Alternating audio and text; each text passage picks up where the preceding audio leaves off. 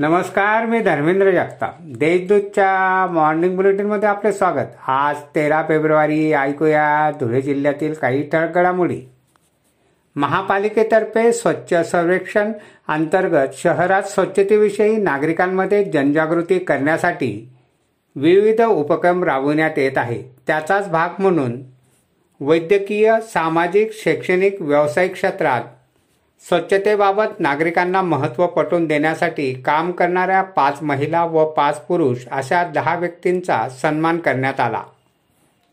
धुळे तालुक्यातील मुक्ते येथे नवीन घराच्या बांधकामाला पाणी मारत असताना महिलेचा विजेचा शॉक लागून मृत्यू झाला. मनीषाबाई किशोर पाटील असे मयत महिलेचे नाव आहे. याबाबत धुळे तालुका पोलीस ठाण्यात अकस्मात मृत्यूची नोंद करण्यात आली आहे.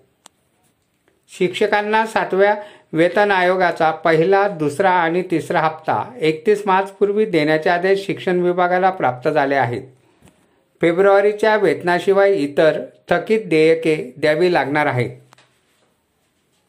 शिंदखेडा तालुक्यातील पाटण येथील तेरा वर्षाच्या बालिकेने मुलीला जन्म दिला. या मुलीचा कोरोना काळात विवाह झाला होता. या प्रकरणी चौघांवर शिंकडा पोलीस ठाण्यात गुन्हा दाखल करण्यात आला आहे.